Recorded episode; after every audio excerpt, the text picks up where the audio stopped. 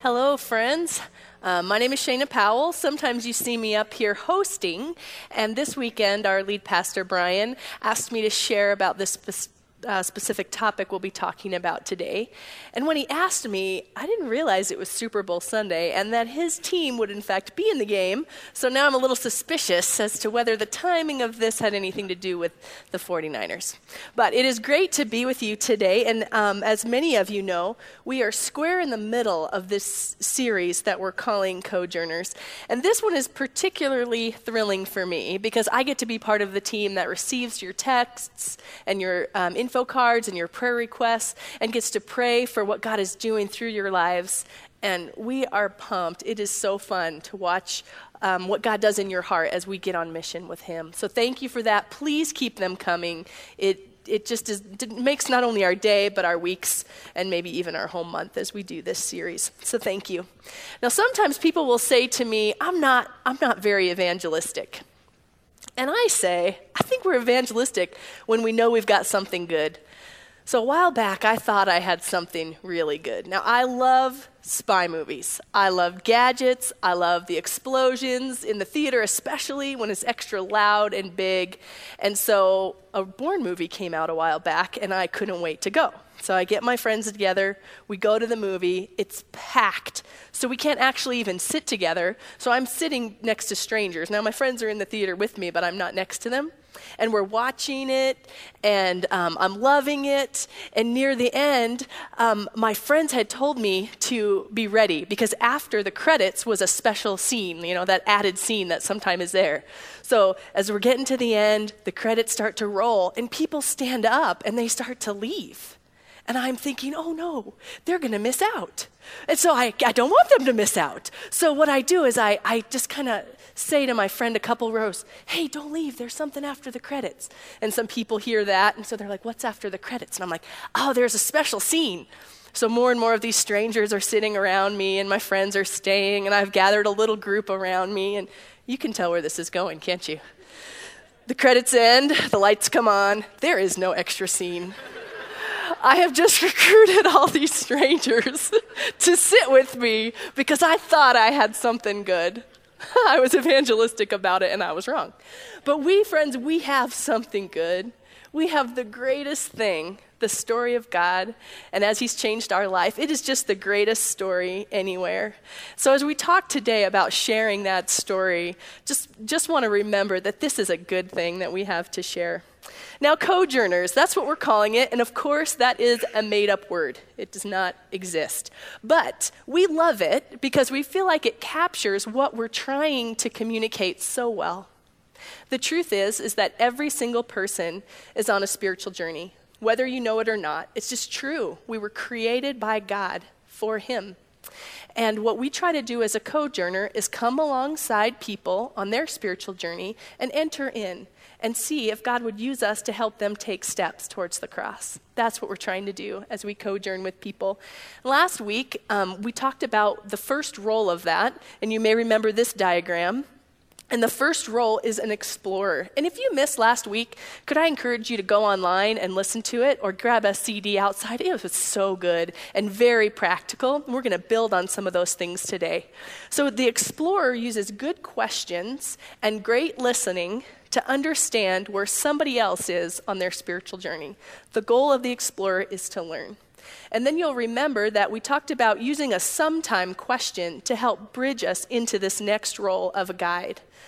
You might say to your friend, hey, I'd love to sit down and hear what you think about spiritual things sometime. It's a very gentle way to kind of knock on the door of their spiritual journey and see if they would let you join in. Now, as a guide, we have three tools. We have Christian community, just bringing them into the body of Christ together. We have a gospel explanation, a tool or some sort of presentation to share the gospel. And the third one is your own personal story, how God's story has intersected with yours and changed your life. That's what we use as the guide. Now, along the road, so often we get stuck somewhere. There's some sort of a barrier that holds us up on our spiritual journey. So we can play the role of a bridge builder, helping people overcome wherever their sticking point is on the road to the cross. And then once our friends and family trust Christ, we get to play the role of a mentor, helping people not only be disciples, but learn how to make disciples who can make disciples. So this is the picture of what it is to be a Cojourner. And this is what we've been talking about in this series. Now, lost my spot. Imagine that you're in this scenario. These friends that you've been doing life with, you've been listening to their spiritual journey, and you're ready now to have the conversation. You've asked them if they'd like to get together sometime and talk about spiritual things, and they've said yes.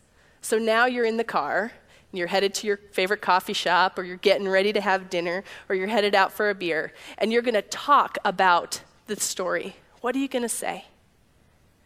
That's what we're going to talk about today. What are you going to say? Last week, you had some specific questions that you could ask as an explorer. Some of you called the notes page last week your cheat sheet. So we just want to build from that cheat sheet today. I put 3 questions in there that you can keep in your just hip pocket and pull out, and they'll just land you right in that guide roll. And the first one is this. If you were to stand before God and he asked, "Why should I let you into heaven?" what would you say? And as your friend answers that question, just be listening. Just be listening to their responses. You can follow that up with a question like, on a scale of 1 to 10, how sure are you, based on your answer, that God would welcome you in? That gets at their confidence in what they've just said. And then just lay all your cards on the table and say, this question really gets at the heart of what God wants from us. Would you be open to hearing and talking about what the Bible has to say about that? You're just asking for permission now to talk about the gospel story. A second way that you could do it, one of the questions from last week was, if it were possible to know God personally, would you want to? Now, if the person says maybe or yeah, or I've wondered about that, all those are maybe yeses. So you could just ask, could I share with you a short outline that talks about how you could? I would love to hear your thoughts. Again, they can blow you off. You can take that. Just talk about other things you've got in common. A third question, if someone asked you how to become a Christian, what would you tell them? And you remember from last week, you can't send them to Brian or John. You have to answer. So your friend tells you the answer, what they're thinking. And you could say something like, in listening to people answer that question, I find many people misunderstand the core message of Christianity. Could we talk about that together? Now, as you're co-journeying with your friends, remember to set aside assumption and just 100% try. Just float the question out there and see how they respond. They're adults, and if they want to say no, they can, and you can hear no, and you have so many other things in common with them that you can talk about. So feel free to just say, thanks for being honest, I really appreciate that, and then move on to another topic that you have in common with them. And in the role of guide, your goal is not to win an argument. In fact, I would say if you're in an argument, you're already losing. So your goal is to talk about the God story and help bring people to an understanding of where they stand with Christ. So often, I hear people say this phrase all the time. They'll say, my friends, my family, my coworkers, they know where I stand with Christ. You see, that's not really the goal either. The goal isn't that they know where you stand with Christ. The goal is that they come to understand where they are before a holy God, what their standing is before God. That's the goal of a Cojourner in the guide role. Do they trust in themselves? Are they a good person? Are they trusting in that? Or do they recognize their desperate need for a Savior? And have they surrendered themselves to his lordship in their life? I love to people watch. I don't know if you guys ever do that. You know, the airport. I like to wonder where people are going. If they're going to Orlando for Disneyland, or are they going off for business? What are they up to? I used to love on campus to go sit in the library and watch students pass at noon in front of Montana Hall. Just thousands of people, and wondering what are their lives about right now. You may have heard it said that there's a drama behind every face, and it's so true. And in each one of our lives, we have the same themes happening. And those same themes are in the God story too. So as we start to talk about God's story, we want to listen for those themes and learn how to talk about those themes, really the backstory of our lives. And apart from this backstory of what God is doing in the world, life can feel like a movie that you've showed up to 45 minutes late. Something important is going on. There's good guys and bad guys. I don't really know who's who, and I'm not sure how it's going to end. You need someone to come along and tell you what you've missed and help you understand where you are in the story. So that's what we're going to talk about right now. And what I'd like to ask you to do is listen with two ears, but this way. One of your ears, just listen to the gospel story again. Let it wash over you anew. And with your other ear, be listening and imagining having this kind of conversation around your dinner table. Okay? We're going to talk about the story of God. And we want to give you a tool so you can get better at this in your own life. So afterwards, we're going to have it for you. It's out in the lobby at the info desk and over here on the right for you to take one with you. So don't feel like you have to take 1,000,000 notes. Just take some things down that stand out to you so you can get better at telling this story. So the first question is, does life have a backstory? And we've been talking about how that is true and how God, he has created us all. And that he didn't create us because he was bored and lonely and needing something to do. But he decided to create us all in his image. In fact, we were created for relationship with him. The first theme of our story is intimacy.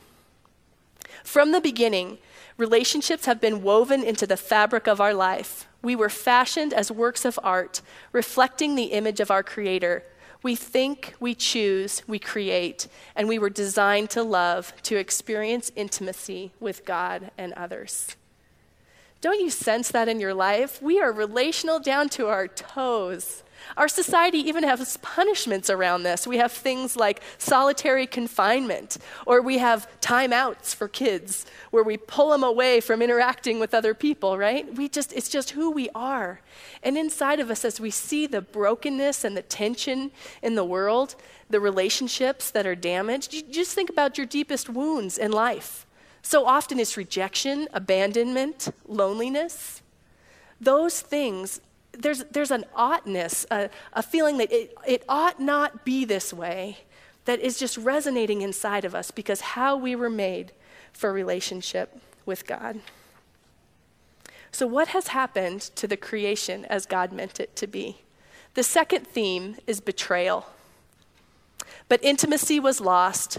Humanity turned from the source of life and chose to live without God.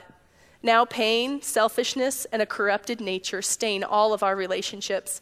We experience the world as broken, life as lacking, and things not as they ought to be. God has created us for intimacy and relationship with him, but we want to make our own choices in life. It goes right back to our first parents in the garden. The evil one comes to them and he says, God is holding out on you. You should choose for yourself what's right. And they do. And it breaks those relationships. And the evil one still says the same lie to us, and we buy it. And you see the evidence of this in all of our relationships in life. People with people. You see it with war. You see it with racism. You see it men with women. In divorce, in sexism. You see it with the way people relate to the rest of creation, in our destruction, our pollution of the world. And you see it even in our relationship with ourselves. People imprisoned in their own fear and shame. This is just evidence of the fruit of sinfulness in our world that comes from betraying God and going our independent way from him. Romans puts it this way. They exchanged the truth of God for a lie, and they worshiped and served created things rather than the Creator. What we try to do is we try to replace the source of life with money, reputation, security, prestige, relationships, even simply adventure, trying to fill that space with something else. But God doesn't leave us this way. The third theme is anticipation. Is there any hope? Actually, yes. Though we betrayed God, he did not abandon us. Through the prophets, God promised to send a Savior who would restore and rescue us from the consequences of our sin and betrayal. Throughout the Old Testament, you see again, God building a people for himself. And over and over, you see the people of God go their own independent way, experience the consequences and pain of that sin, cry out to the Lord, and he rescues them. The story I think we all know the best, that I feel like is the most vivid picture of this, is the Exodus story. Let me just retell it in my own words. The people of God have been enslaved to the Egyptians for 400 years. Their situation is dire, and they're in desperate circumstances. And they're crying out to God. And the Lord decides to go to war for his people. Through Moses, he comes to Pharaoh, and he says, "Let my people go." And Pharaoh says, "No, this is my economic engine. I'm not letting the people go." So God pounds again and again and again on Egypt. Blood, locusts, hail, darkness, raining frogs, and death. Until finally, Pharaoh opens his hand for a moment and lets the people go. And so quickly he changes his mind, and he sends out his armies after the people of God. They're pinned against the Red Sea, enormously outmanned as the chariots of Pharaoh descend upon them. There is just no hope that they're going to be able to defend against the armies of Pharaoh. But God uses the Red Sea and drowns every last soldier. And the people of God stand in awe on the opposite bank. They're shocked and awed. And they say in Exodus 15, "The Lord is a warrior. He fights for us. He comes to rescue us." It's a great story, but just a few days later, they're complaining about the journey to freedom. It's too hard, and they don't like the food. They'd rather go back to Egypt. Throughout the Old Testament, God says, he continues this cycle, but he says, the Messiah is coming. The Savior is coming. Look forward to his arrival until he comes. The fourth theme is pursuit. As promised, God sent the one who would rescue and restore us. His name was Jesus. The unique Son of God became one of us. He spoke truth, modeled love, dispensed grace, granted forgiveness, and offered life in all of its fullness. God promised the rescuer, the Savior. Through the prophets, there are 90 different predictions about who this person would be, and Jesus fills every single one of them. Jesus himself tells us why he came in Luke when he says, "The Son of Man comes to seek and save those who are lost." Paul tells us what Jesus came to do in Colossians when he says, "For he has rescued us from the kingdom of darkness and transferred us into the kingdom of his dear Son, who purchased our freedom and forgave our sins." Jesus comes healing the sick, giving sight to the blind, raising the dead, freeing the captives, and we crucify him. Sacrifice. Life's greatest mystery was revealed in love's greatest act. Jesus, the author of life, died for us, taking upon himself our guilt and atoning for our sin. How can we be sure? God raised Jesus from the dead. He is alive today and offers life to all who would receive it. As I came to learn about the gospel story in college, I remember wrestling through, why did he have to die? And when you think about all the ways forgiveness could happen, not that any of you have ever been pulled over by an officer, but imagine if you have. Sometimes they give you a warning. Isn't that nice? It's like, stop speeding, knock it off, go ahead. And you're just like, yes, thanks for the forgiveness. That's not the kind of forgiveness that God gives. Why doesn't he do it that way? Well, you see, Romans 6 tells us, the wages of sin is death. So if I could ask you right now to just take off your church hat for a second and just think about the word wage. What does it mean in just normal life? Well, wage is how much you earn for what you do. So let's say you have a job and you work 10 hours that week. You expect a paycheck for 10 hours of work. And if you work 8 hours and your paycheck is 10, you know you're stealing. And if you work 15 hours and your paycheck's only 10, you're angry because you worked way more than that and you expect what you know, one for one there. Well, what God is telling us is because of our independence and our betrayal of his lordship, we deserve death.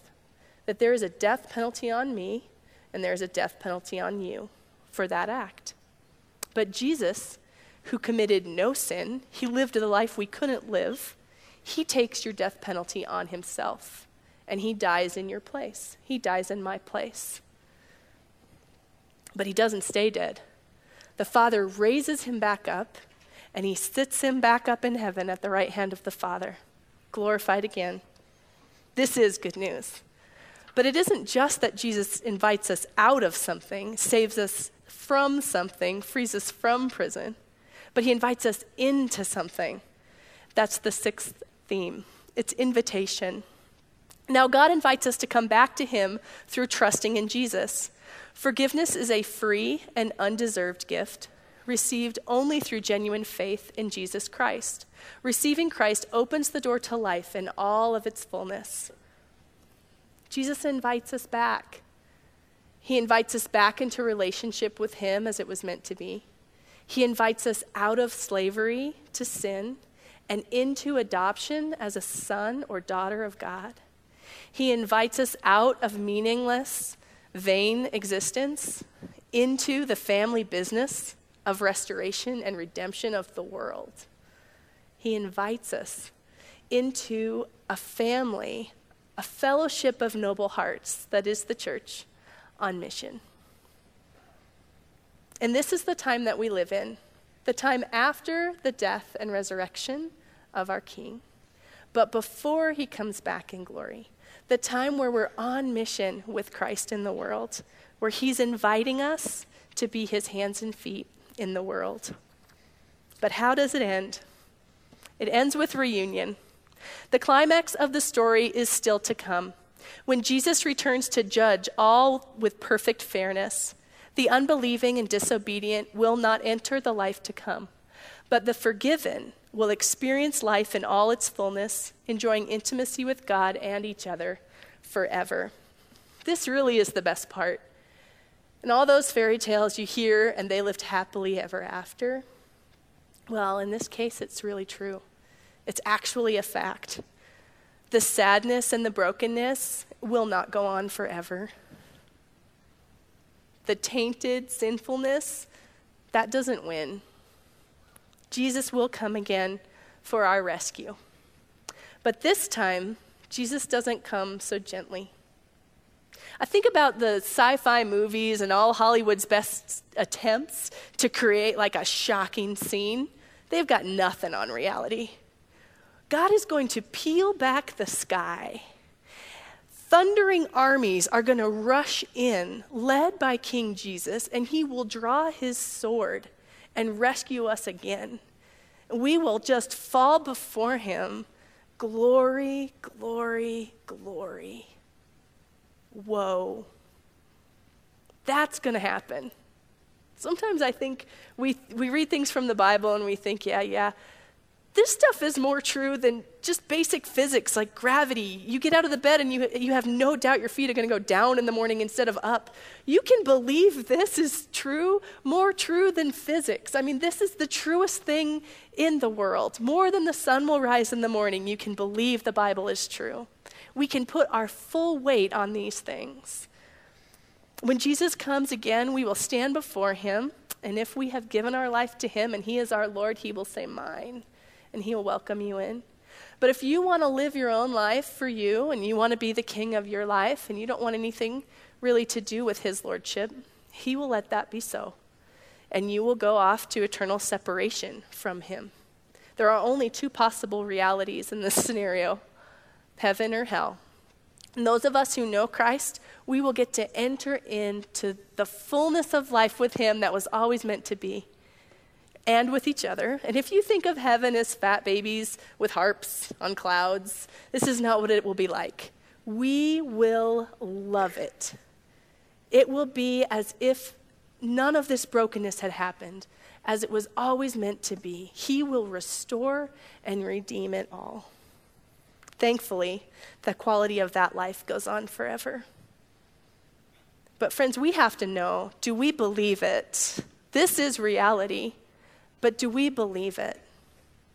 We really do have a choice. And God says it this way in Deuteronomy. This is the Lord speaking. Today I have given you the choice between life and death, between blessings and curses. Now I call on heaven and earth to witness the choice you make. Oh, that you would choose life. Friends, oh, that you would choose life.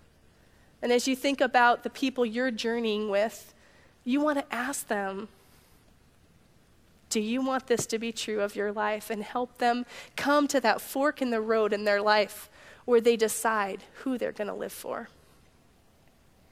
Do you know this story? Can you imagine yourself telling it over a cup of coffee, maybe over time?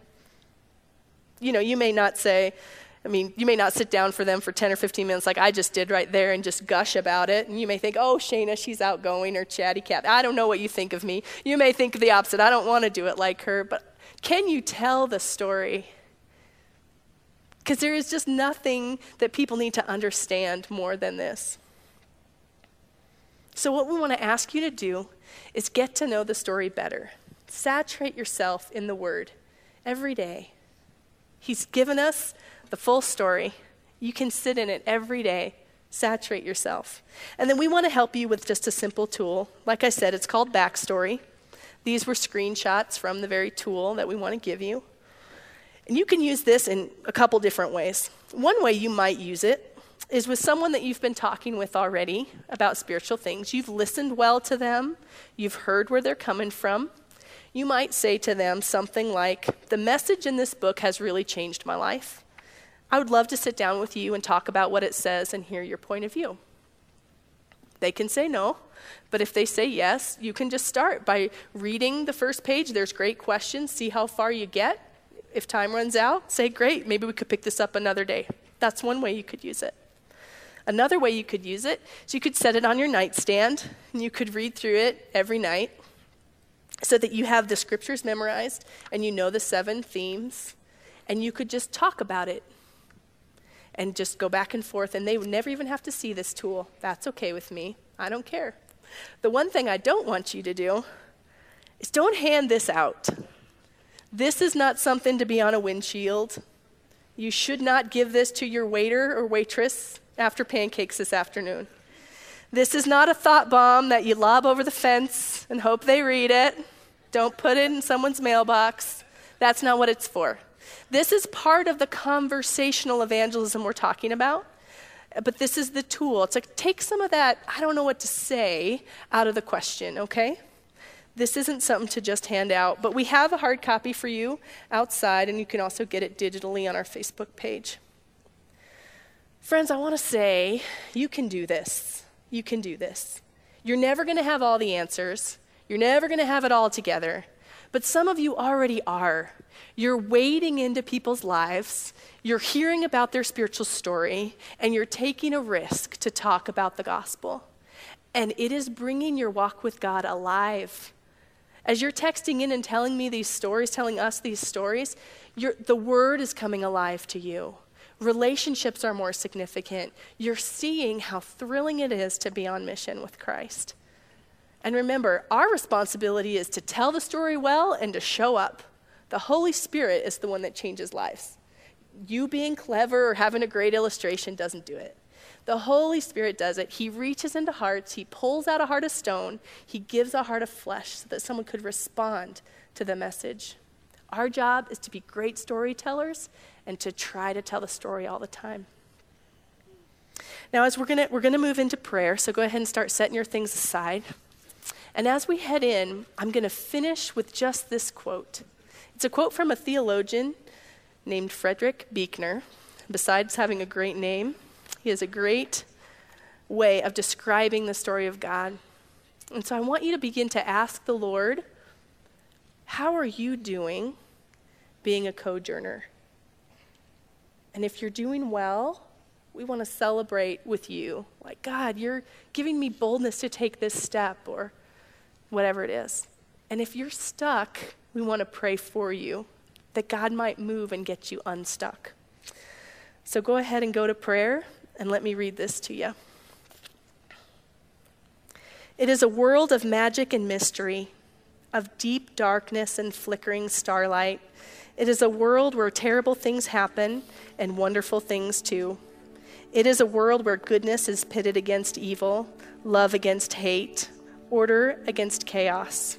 In a great struggle where often it is hard to be sure who belongs to which side because appearances are endlessly deceptive.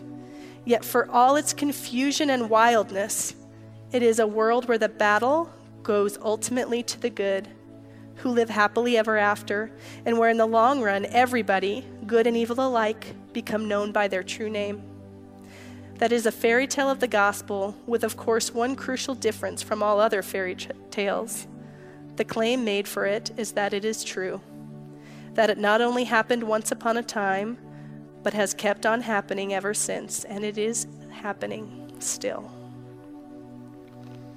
Friends, as we think back to that story at the beginning of the Bourne identity, I was ashamed because I thought I had a good thing and I did not.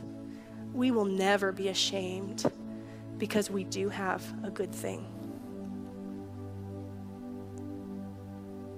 Father, would you put your hand in our hearts on the place where we're either stuck, or would you even affirm in us your joy of us getting involved in the lives of others? And friends, I want to invite you right now to either text in or write on an info card. If there's a place you're stuck, we want to pray for you this week. And if there's a place God is breaking in, we want to celebrate that with you. The number's on the screen. Feel free to let us know. We want to know these things with you.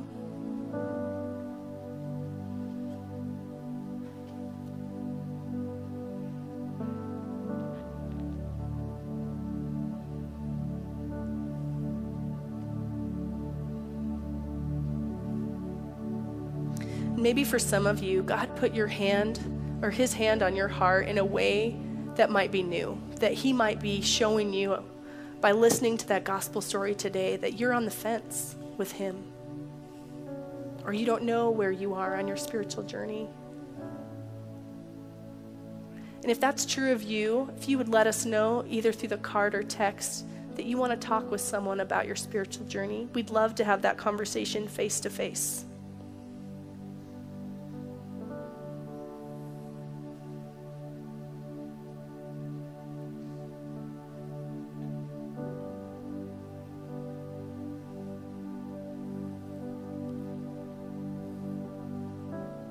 Father, we want to thank you for your story. Not only that you made us for yourself, but that you come for us as a rescuer. That you are a warrior and you wage war against the slave masters in our lives, our sin, our independence from you. Lord, would you give us boldness to be used by you to rescue others who you love dearly? Thank you for involving us. You don't have to. You tell us you can make rocks cry out, but you want to use us. Father, we worship you.